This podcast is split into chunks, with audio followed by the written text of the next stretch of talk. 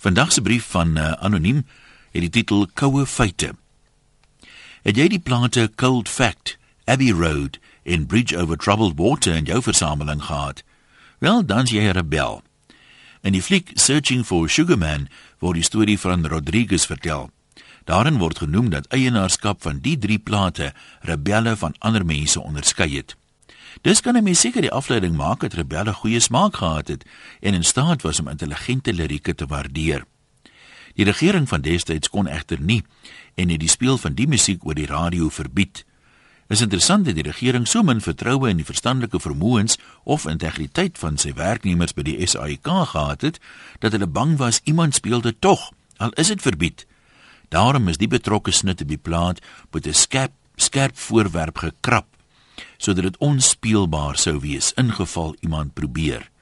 So is seker gemaak die volk word beskerm. Dit wat is nou nog nie heeltemal duidelik nie, want selfs van Anton Goosen en Leon Schuster se musiek was later verbied. No army can stop an idea whose time has come, lady bekende gesegde, en Rodriguez se tyd het sekerlik gekom.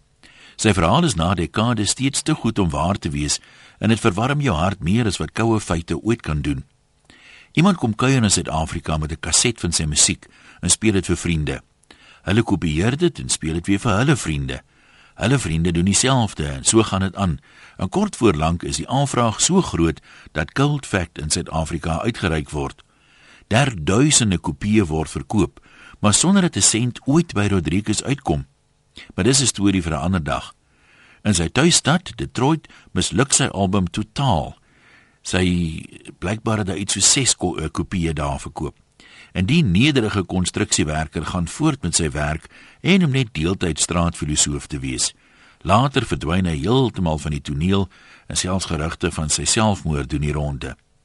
Dit terwyl kenners sy musiek beskryf as meer invloedryk as die van Bob Dylan. Om een of ander duistere rede stem net Suid-Afrikaners met die kenners saam.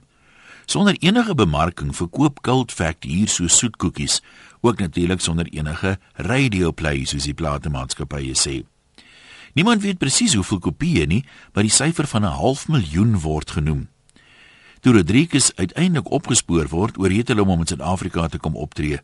Sy kollegas lag en dink hy's van lotjie getik. Het hy regtig 'n album opgeneem? Hy kan nou nie eers dit vir hulle wys nie. Sy eerste konsert in Suid-Afrika in 1998, byna 40 jaar na die uitreiking van sy eerste plaat, is 'n belewenis.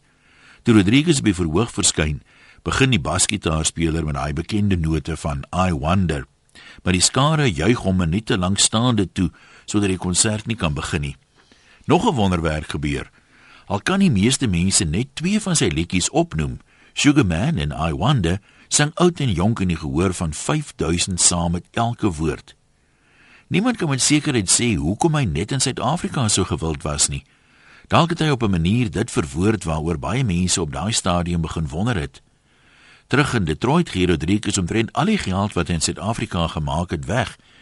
Hy bly aan in sy beskeie huisie waar hy reeds 40 jaar woon en hy gaan terug werk toe as handearbeider. Because it keeps the blood circulating, say.